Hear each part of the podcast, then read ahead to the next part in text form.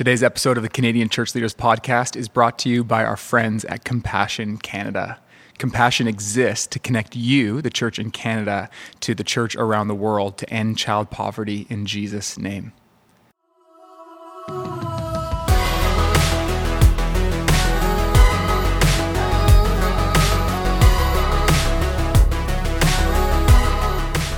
And I think for me, and this would be my challenge for pastors right now, we are so impressed with things that Jesus is not impressed by. And we don't even realize it. Like we applaud numbers and we applaud followers and we applaud big, and we're so impressed by things. We're impressed by fame and we're impressed by celebrity and we're impressed by all this type of stuff. And I just realized, I'm like, I think we're applauding things Jesus isn't applauding, and we're impressed by things Jesus isn't impressed by. Well, hey, friends, it's Jason here, and I want to welcome you to another episode of the podcast. And today, you get a break from me, sort of mostly. I'm going to do the intro and the outro, but we have a guest interviewer today named Kim Moran. Kim is a local pastor. Kim recently sat down via Zoom with Pastor Banning Liebscher, the founding pastor of Jesus Culture. Today, Banning and his wife Seajay are the lead pastors of Jesus Culture Sacramento, which is a church committed to seeing people encounter God, to be empowered to impact their spheres and engage their city as leaders. Banning is the author of four books, the latest one called The Three Mile Walk. Check out the subtitle The Courage You Need to Live the Life God Wants for You. In this conversation, Banning and Kim chat about moving your church to maturity. They talk about better metrics for church health and how to build influence for the right purpose and more. But before we jump into today's conversation, I want to take a minute to speak to lead pastors and youth pastors for a moment, and anyone that's working in the youth ministry context. I don't know if you've picked this up from me before, but I really believe in youth and children's ministry. It's so essential. And youth ministry is harder today than it ever has been before. And our friends at the Youth Worker Community, formerly Canadian Youth Worker, they've launched a coaching program for youth workers. It's a nine month program and it's designed to take youth workers to the next level in their leadership as a pastor myself, I'm trying to invest as intentionally as possible in our youth ministry team. So we signed up our youth point person for this program. She's going to join a group with a few other youth pastors and get coaching and training that's custom to her context, which is great for us because we're a church plant and it's so unique in an urban setting. The next cohort starts in two weeks. They've got a few more spots. And if you mention this podcast, CCLN, they'll give you $150 off the cost of registration. And to be honest, $150 is no joke. There's a lot of things you can get with $150. You could get, you could add guacamole to your Chipotle bowl at least 50 times with that value. So you can find out more information and everything you need to register at youthworker.community slash coaching.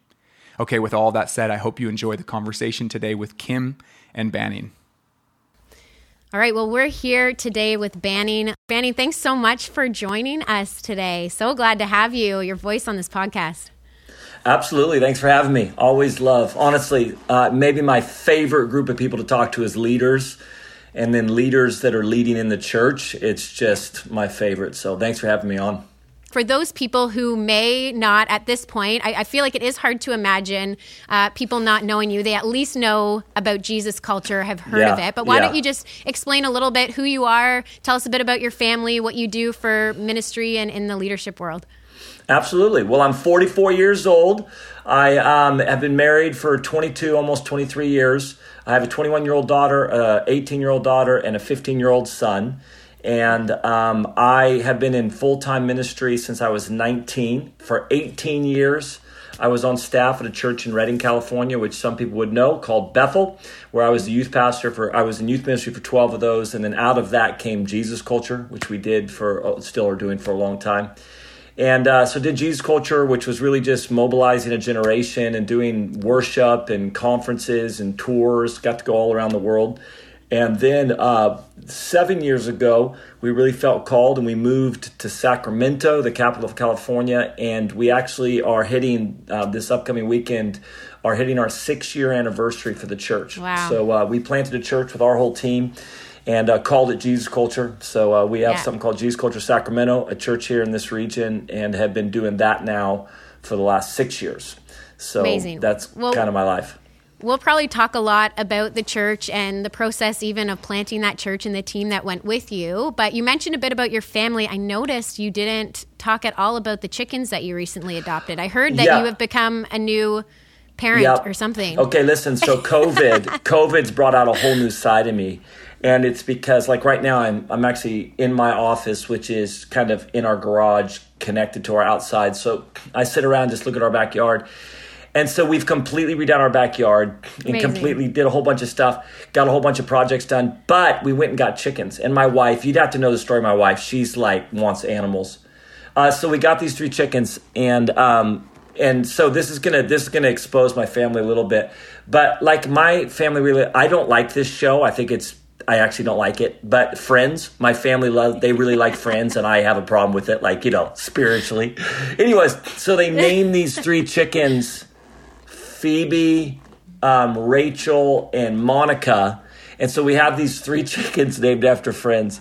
And, and I kid you not, last week, a raccoon got one of them. So I literally had to come in and go, kids, Monica, a raccoon got Monica. No. and we're like in a suburb. We're not even on property, right? We're just in the suburb with a backyard, and we just decided to stick this cute little chicken coop back there and put some chickens in it. But uh, yeah, so so, so I'm living the farm life, man. I'm out here yeah. doing it. I literally during quarantine, during this whole COVID season, I went and bought the first drill I've ever bought. I've never, I like, I, I, I didn't own a drill, so I went and bought a drill, and now I'm drilling everything and making planter boxes. I'm at another level. Awesome. So this, um, obviously, the world has been in a strange season, like over the last few months. One of the things that's come out of that for you is chickens in your backyard. but what does it look like for you, for you to kind of like adjust to this season? Were you working from home for a while? And yeah, I've been working home for six months. Um, you know, I, I, I, I say this um, understanding that not everybody's having the same experience I'm having. You know, like I'm able to stay home. We have a secure job. Uh, you know, uh, my daughter had COVID, but it didn't affect her too much. Like, so I, I understand yeah. that this is hitting different segments a lot harder.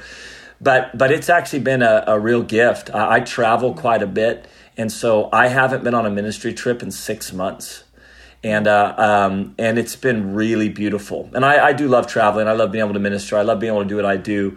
But it's been just time at home and being with the family and and having to relook at a bunch of stuff, even with church and what we're doing and what does this look like and and and how do we see people step up in this season and stuff. So it, it actually has. It. I mean, I'm ready. I, I, we slowly started meeting again not too long ago, and I like I'm ready to kind of get back in the corporate setting with people but um, it it actually has been it's it, it's been tough to see people go through tough to walk through some of it, but it's also been beautiful as well.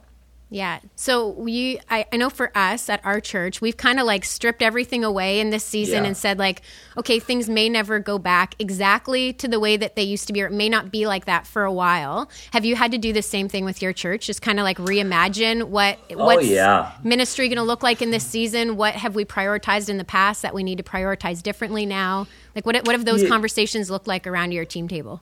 Yeah, I mean, listen, can you? There's never been, I mean, this isn't an exaggeration when you say the word literal. Literally, there's never been a situation like this in the American right. church for sure, where it's been shut down. And so I think there's a real gift we have right now that we may never get again in regards to really being able to look at things from the perspective. I, I, think what's coming out of this season, I think there's a lot that's going to come out of this season, but one of them is this. I think as leaders, we're going to very clearly understand what matters and what doesn't. So I think both of those things are happening. I think we're begin- I think we have a clear understanding of like, wow, that didn't really matter. What I thought was building the church wasn't building the church, and the effort I was putting into that thing, it doesn't actually matter. But then there, we've got some real clarity on what does matter. Right. There's some things that I'm like, no. So it's almost like we've we we are able to see the things that maybe we won't put the effort we put into before, but we've got a deeper conviction on yeah. things that we did believe matter that we realize even more they do matter. Yeah. And so I, I think it's just I, I, think this season's bringing clarity. In, yeah. in, in, all honesty, I think it's bringing clarity into what we're to put our hands to. Mm-hmm. But um, I, I think that there, especially in American church, it's such a broad statement, but I think there's kind of something that slipped in that we believe our planning, our effort, our strength, our strategy, our programs are what are building the church. Right. Rather than Jesus is building the church. And I think one of the things that's coming out of this season is Jesus is building his church. He's the one that's building his church. And I think it's just so important for us to understand that. And hopefully, when we come back, and we're going to come back to a church that's stronger, healthier, you know, hungrier, more mature, that that as we come back, not come back to church, it's never left, but when we come back into that corporate setting, that that we actually have a deeper understanding, a deeper revelation. Wow, it wasn't my effort, it wasn't my right. preaching, it wasn't my strength. Now all of a sudden we, you know, for a lot of people for the first month, we all looked like idiots on an iPhone trying to figure out how to do it and our preaching style and our ability to shape the atmosphere and and our worship team just nailing it, all that stripped. It's all gone. Right and and not i mean some people were prepared to go in and just go online great but a lot of people they got like a guitar at home and they're trying to figure out what to do. And yet jesus kept building his church. That's right. Jesus kept building his church. And i think it was a real um, i think it was something that we needed to come face to face with that our worship team nailing it. My my really well crafted sermon my delivery my like you know all the great signs for all the visitors and all that type of stuff. And I, I, don't have a problem with any of it. I just think we need to realize oh that's not what's actually building the church. Right. Jesus is building the church. And right. when all that gets stripped away guess what still happens? Jesus keeps building his church. So you know i think that that's some of what's going to come out of this season yeah, and I feel like people who only know you attached to Jesus culture might just assume that, like, oh, you guys do really great worship and really great services and all these great things. But the content of your teaching is often very, like, rooted like literally in like yeah. the personal development and the integrity side of things and pursuing Jesus and listening to his heart and and those things and I feel like that's going to be a, an important direct there's probably a lot of churches that have focused a lot on the service and the big celebration and the corporate gathering and not yeah. as much on the personal development side of things that are probably feeling that right now yeah and listen this is uh this is what I think we have to have a real realization for. Ephesians 4 which lays out the purpose of the fivefold, like why mm-hmm. God gave us leaders, why He gave this governmental structure in the church. And it was so that we could become mature. Maturity looks like Jesus. Ultimately, if you want to know what maturity is, it looks like Jesus. It's the fruits of the Spirit. But, but he, he you know, the, that our purpose as leaders is to help mature people. It's to help mature people. And so for us, that corporate encounter with the presence of God, which is where our worship would be fueled from, is, is an important piece of maturing a believer. Right. So for us, we would say we want to see mature, healthy, thriving believers. And we believe mature, healthy, thriving believers are planted deeply in three soils in, in the soil of God's presence, in the soil of God's word, and the soil of God's family. So for us, we would recognize that corporate gathering is an important piece of bringing people into the presence of God, and together we are encountering God and His presence and lifting up the name of Jesus, and we're getting planted deeper in that soil. But you better have the soil of His Word. You better have the soil right. of community. These are all important soils if you're if we're going to accomplish the goal, which is maturity.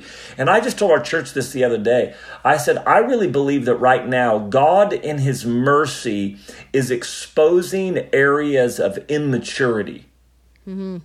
Because he has got to mature us if we're going to get where we're supposed to be going. Yeah, and I absolutely. think one of the things pastors are having a real wake up call around is, is that, wow, the maturity of my people are maybe not where I thought it was. Right. And it can kind of get glossed over whenever we just have crowds. And I'm talking about, I mean, guys, the the statistics that I don't know what they are. Barna just came out with one of them, but like a third or something like that of the church, or it was two thirds. I forget. A third of the people aren't even going to church right now online. Yeah. This is a maturity issue. Yeah. Are you telling me that somehow, if all of a sudden the system gets disrupted?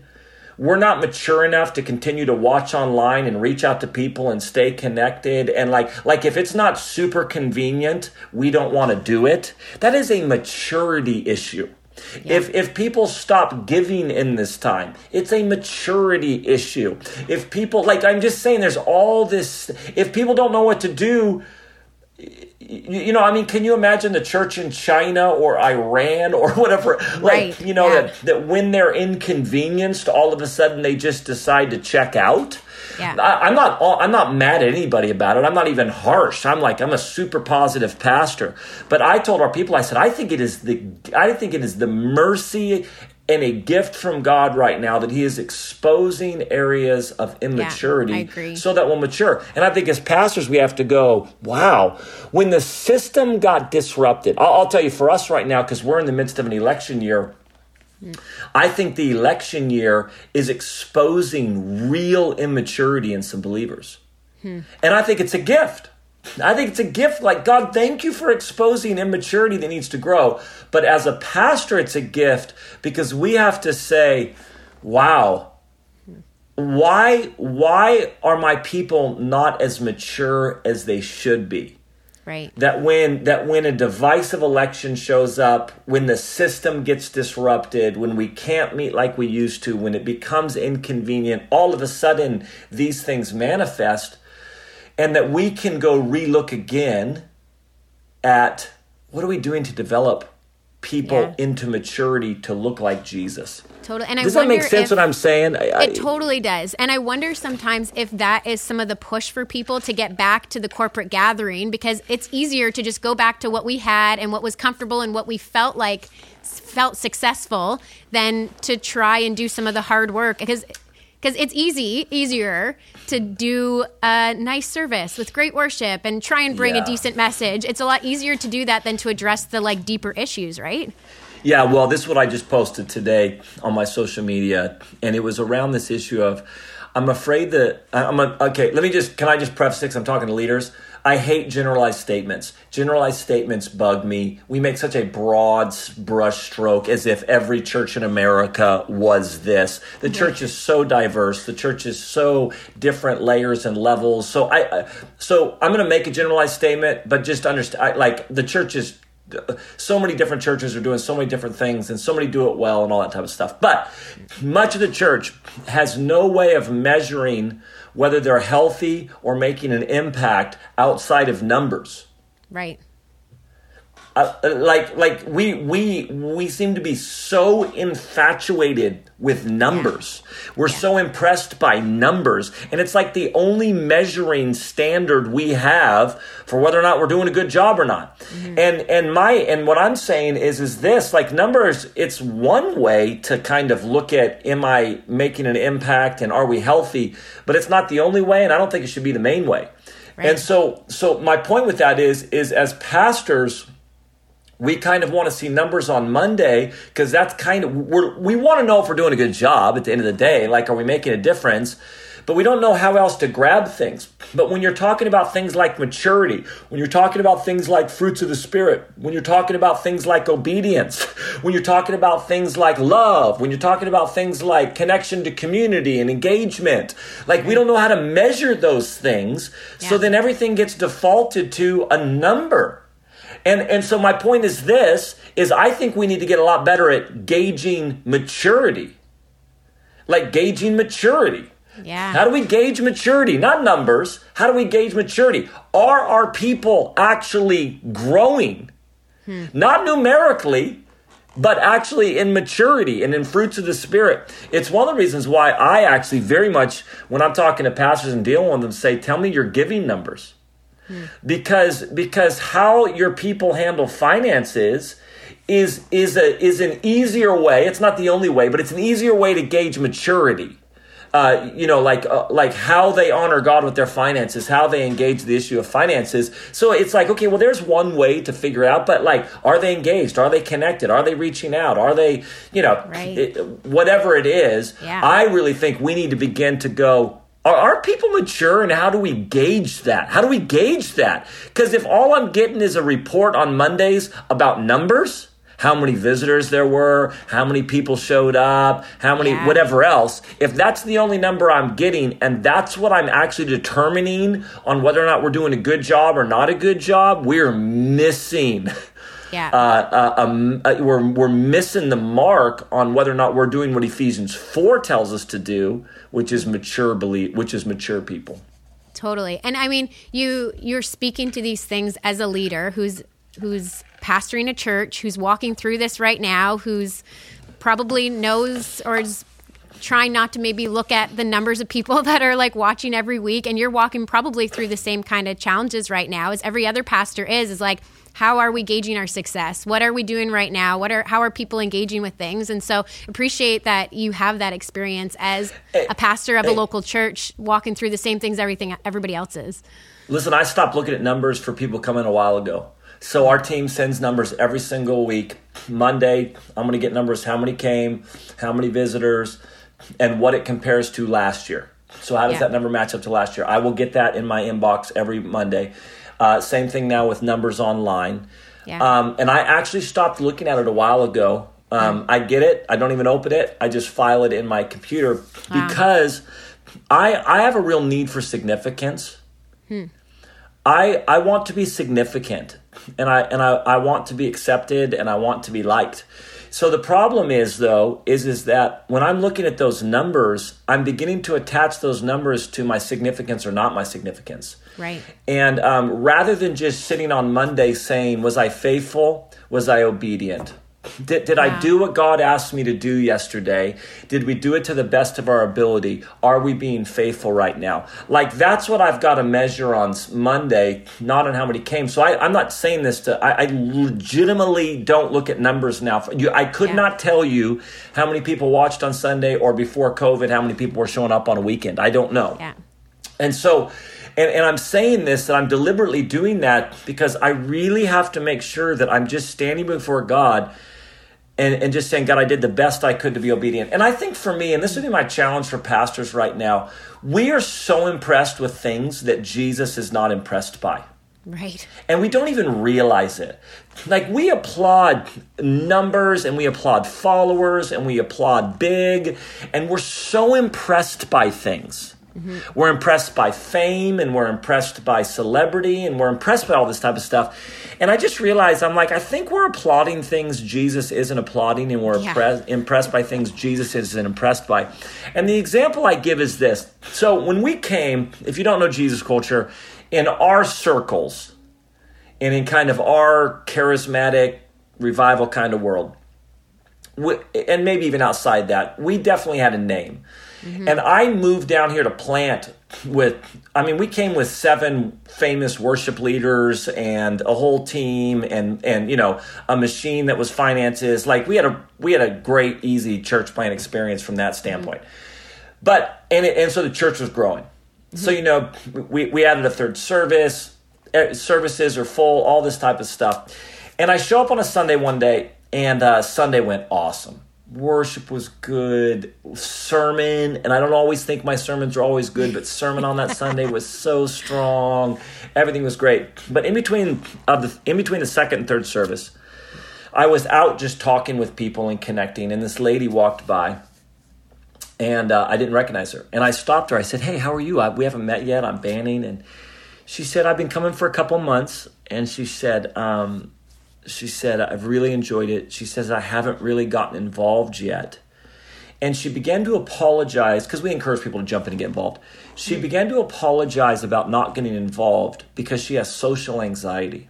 She mm-hmm. said, I've got social anxiety and it's just been hard. She goes, I'm coming though. She goes, I'm coming on Sundays. It was like a real breakthrough that she was coming, but I just haven't got involved yet. And she was feeling guilty. And I just took a moment and I said, Oh, don't even worry about it. Like, take your time. We're not in a hurry. Man, that's awesome. You're coming. Come and sit and enjoy yourself. Don't worry about having to jump in and serve right now. And I just kind of tried to ease that. And then I took her back. We have like this green room for all of our volunteers. So I take her back to this green room and I introduce her to some of our leaders. It was five minutes of my life. So we get done with the third service. I'm driving home. And as I'm driving home, I'm just I just kind of turn my heart, I connect with the Lord. And do you want to, and in the midst of incredible Sunday, great numbers, great worship, great sermon, everything ran like we planned it. Do you know what I felt the pleasure of the Lord the most on? Mm-hmm. Was the five minutes that I yeah. stopped and loved on a lady who had some social anxiety and wasn't plugged in. Right. And I stopped and I loved on her and I just let her know like honestly it wasn't that it wasn't difficult, right? Yeah. And I took her back and introduced her to some people and I was just so honestly I just want to start crying when I was driving home. Just I could so feel the pleasure yeah. of the Lord. I, I was so felt the pleasure of the Lord in the fact that I would stop and love on this this woman. Yeah. And that and, and just the Lord saying thank you. Thank you for seeing her and thank you for taking time and Yeah. and I think that, you know, what do we post on social media and what are we so excited about and what gets the need for significance fired up and all that type of stuff. And it, and and I, I just realized, man, I think I'm impressed by things Jesus isn't impressed by, and I think I'm applauding things that maybe don't please his heart. And I thought, Jesus, I just want to please your heart. Well, hey, we're going to jump back into this conversation in just a second. But before we do, I want to share a little bit about the work of Compassion Canada. As you know, the COVID 19 pandemic has had a massive impact on our whole world. And this includes the global development work to combat the effects of poverty. And so I want to highlight the work of Compassion because they're on the front lines of global development, serving the most vulnerable who are experiencing the most negative effects of food shortages and decreased access to education we have an opportunity as a local church here in Canada and beyond to continue to partner with organizations like Compassion who are aiming to relieve poverty and respond effectively to the negative repercussions of this pandemic in our world. For my wife Rach and I, we've been on a journey over time with compassion. It began first with child sponsorship program and then it's grown over time. And what's encouraged us the most and what we found really meaningful is that as we discovered more and more about the DNA of compassion, we found out that they work specifically with local churches. Like they are passionate about the local church. Deep in the values and culture of Compassion Canada and their global partners is a desire to work with the local church in the regions around the world so they can bring development service and holistic care all in the name of Jesus and in a way that lifts up the churches in that community. And that's one reason, amongst many, why we're so excited to partner with Compassion on this podcast. Here's the picture. Here's the dream in our heart. What if churches in Canada were able to support churches around the world who are reaching the most vulnerable? Compassion can be a bridge for us to do just that. So I want to encourage you reach out to the team at Compassion and find out more about what they're up to, specifically in the midst of this pandemic. Find out what it means or what it could look like to build a bridge with compassion to support local churches around the world as they reach out to the least of these in Jesus name. You can find out a ton more about this at ccln.ca/compassion. Okay, let's jump back into today's conversation. And um, I could go off on this for a while because I, I think I think that I think if I don't think pastors are honest enough. Mm. And what I mean by that is if I'm really honest, if my emotions are connected to a number on Sunday, it's not because of my passion for the lost. Right. And I have a passion for the lost. Like I have a passion for the lost. I want people to meet Jesus. Yeah. But if I'm honest, my emotions connected to a number is not because of my passion for the lost. It's because I want people to think I'm a good leader. And right. it's and it's not even people it's not even people in our church. Yeah. People in our church, they show up to a service. well, they, they don't care if the room's three quarters full or full. They don't. They, they show up to one service. They don't know what happens at the other service is. They like they're like, hey, I love my service. What a great, you know, what a great, like, and they they love me as their pastor. And but it's not them I'm trying to impress. I'm trying to impress other leaders. Right. I want other leaders when they ask me, how many are coming to your church? When other leaders see on social media. Mm-hmm. I am like looking and longing for acceptance from other leaders and approval from other leaders. Now, if I stop long enough to admit that, then I can go, oh, oh, okay. Like I, it's not my passion for the lost that has thrown me off. That that there's a hundred less people this week. Right.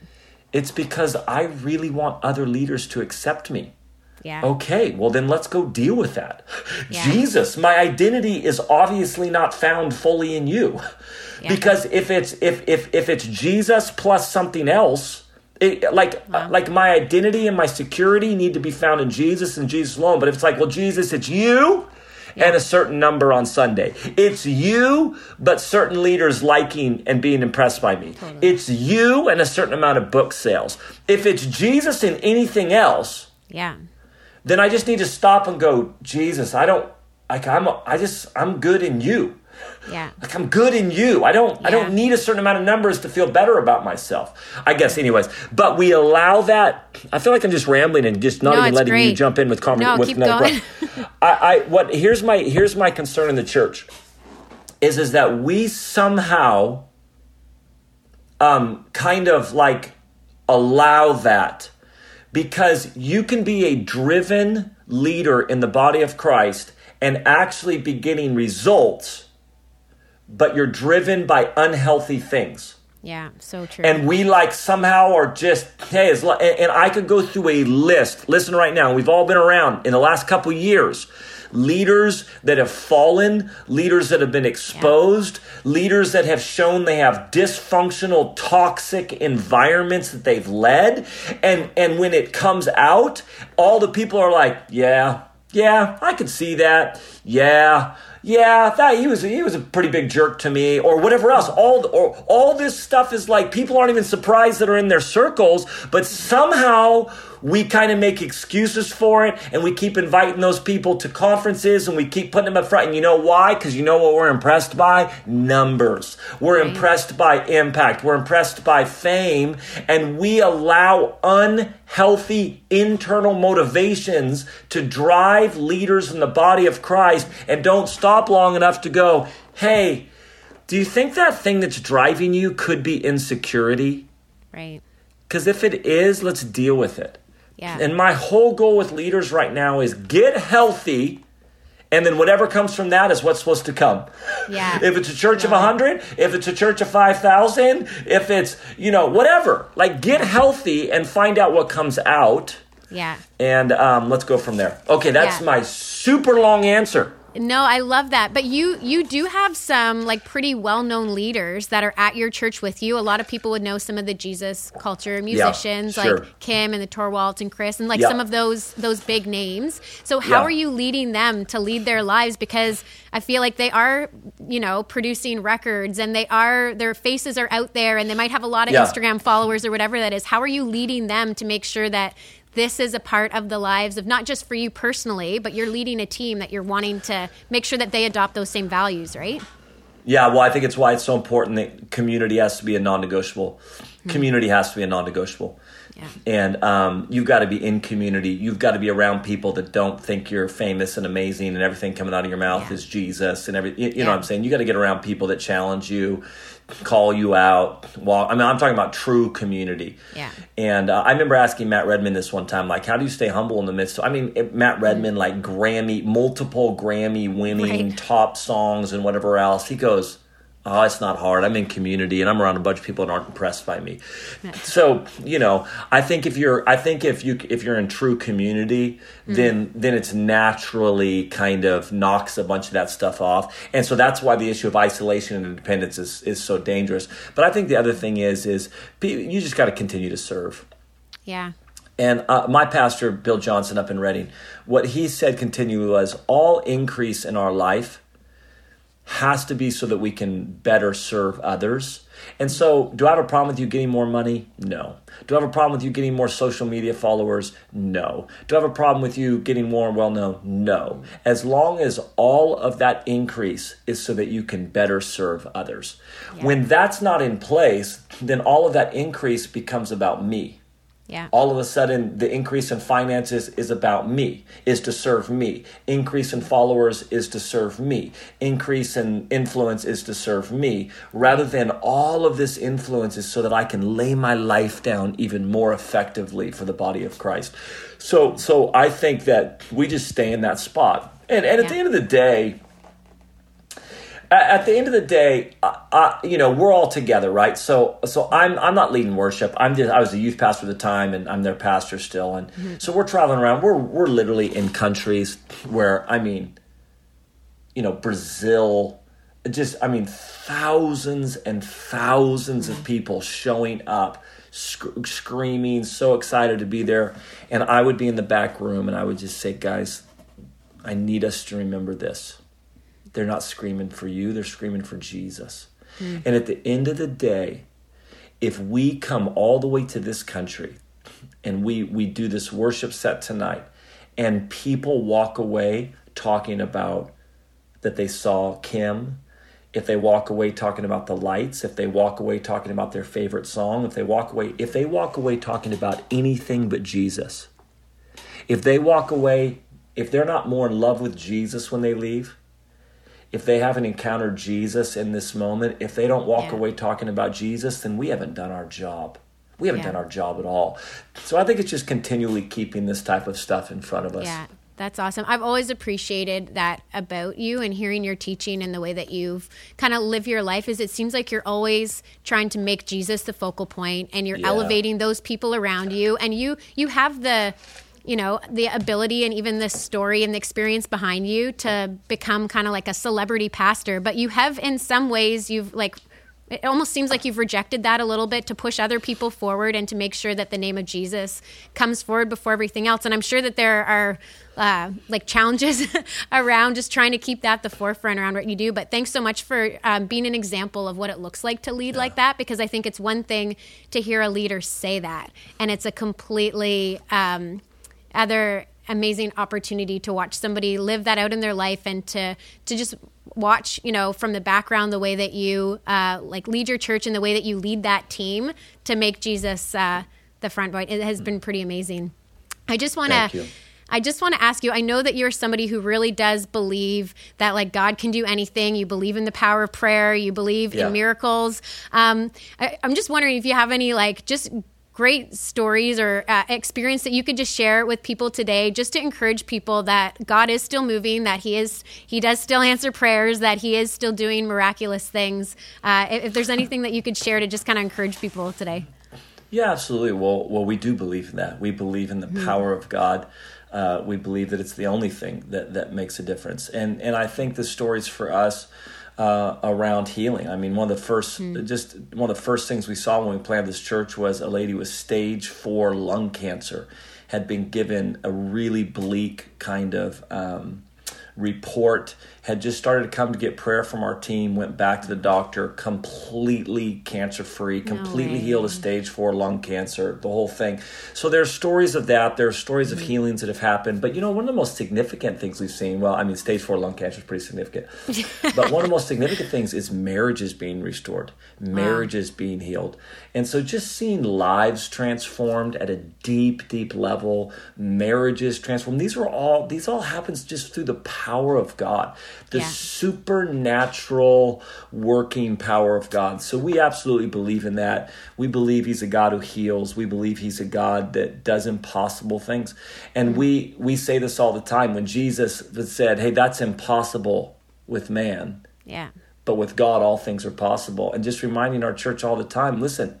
That situation may be impossible with man. Yeah. But here's the good news. You're not with man you're yeah. with God. Yeah. You know, and so every situation that we face, whether it's cancer, uh, whether it's a, a, broken marriage that seems beyond repair, whether it's an insurmountable amount of debt, whether it's the mm. economy, whatever, whatever we're yeah. facing, we just say, guys, that situation is impossible with man. It's impossible.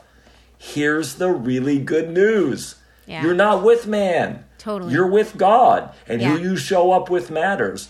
Yeah. So, yeah, we've seen some really great, some really yeah. great salvation stories and healing stories and marriages being restored stories. It's just, it is definitely the fruit that's continued continued to fuel us. Do you have a secret to keeping your faith up to keep believing and praying for that stuff because I know like in my own life and my own experience like you know I've had some health challenges and you're like yeah. oh, okay still haven't been healed walk through a difficult season yeah okay God took a little longer than I thought he should have in yeah. order to like come yeah, through on that true. like how do you keep your faith at a place where you just keep believing and keep asking and, and don't back down from that? Yeah, uh, well, I think obviously getting His Word. I think mm-hmm. that we we run our life off His Word. So f- so for us, it's like listen, my experience does not my experience does not define my theology. My experience does not define who God is. His word does. And so just really staying anchored to that. I be, you know, I believe what his word says. And even if I don't see it with my eyes right now.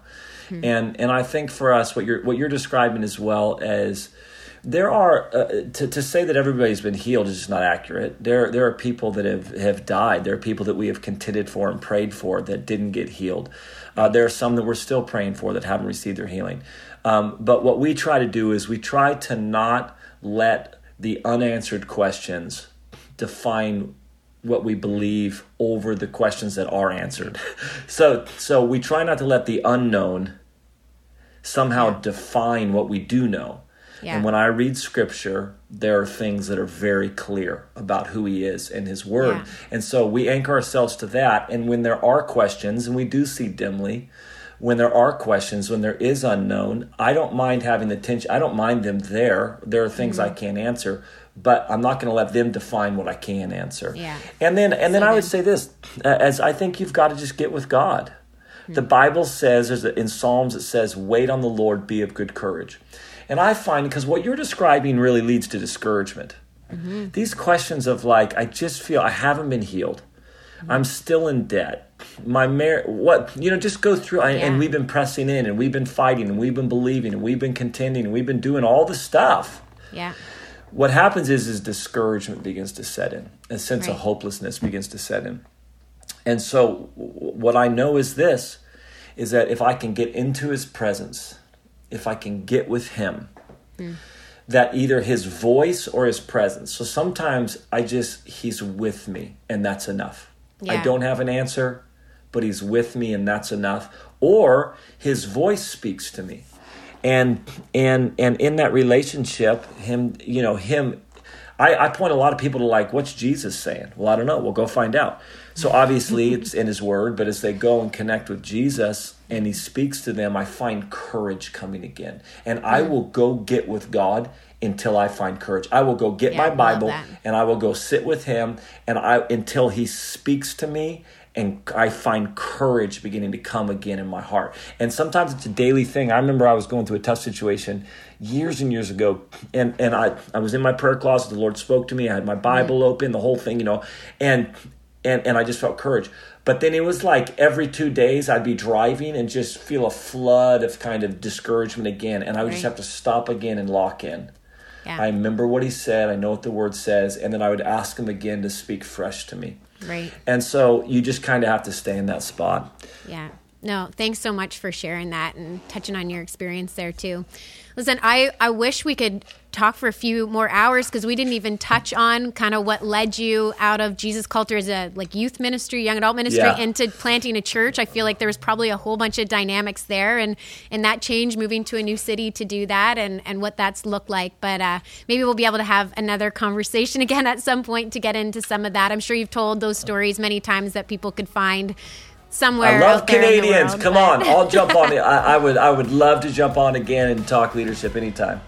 Awesome. Well, thanks so much for being with us today, Banning. Really appreciate just the depth of wisdom that you have to share and the evidence and just the way that you live your life and the the deep uh, character and integrity that's there. So, thanks so much for joining us.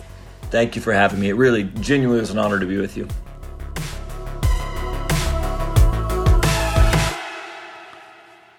Well, I want to thank Banning for sharing with us today, and a huge thank you to Kim for hosting the conversation. I love having Kim and other guest interviewers here. We hope to keep doing that. And we've got some of our favorite moments from this interview available on our blog, as well as our Instagram and YouTube channels. You can find everything you need to connect more with Banning and his work at Jesus Culture Sacramento on our website. Just head to ccln.ca slash blog. And before you go, I want to thank Compassion Canada for partnering with us at CCLN and for making this podcast possible.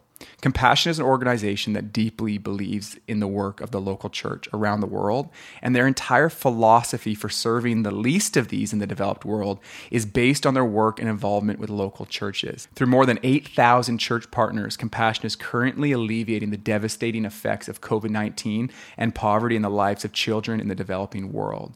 The reason why we're so thrilled to work with an organization like Compassion is because we just love the idea of churches in Canada supporting churches around the world in a mission that's so close to God's heart.